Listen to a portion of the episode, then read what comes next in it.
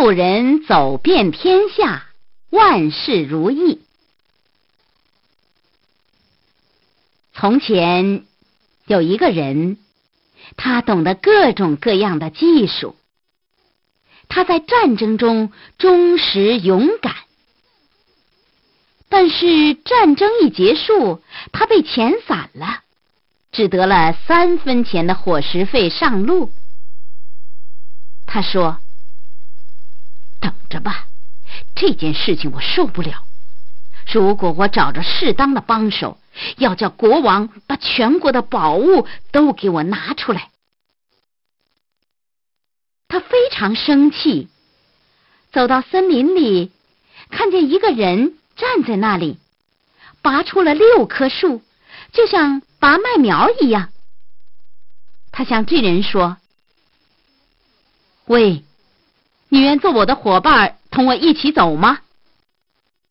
那人回答说：“好的，但是我要给我的母亲拿一小捆柴回去。”他拿起一棵树，捆着别的五棵，放在肩上，背着走了。然后他又回来，同退伍兵士一起走。兵士说：“我们两个人一定可以走遍天下，万事如意。”他们走了一会儿，看见一个猎人跪在那里，枪。放在脸旁边瞄准。兵士向他说：“哎，猎人，你要打什么东西呀？”猎人回答说：“哦，离这里两里路远，呃，一根橡树枝上落着一只苍蝇，我要射击它的左眼。”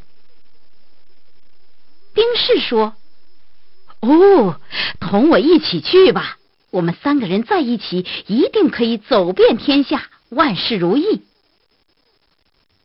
猎人同意了，同他一起走到七座蜂墨跟前。墨的翅膀转动的非常快，可是左右没有一点风，小树叶都不动弹。退伍兵士说：“我不知道是什么东西叫风墨转动的，实在没有一点风。”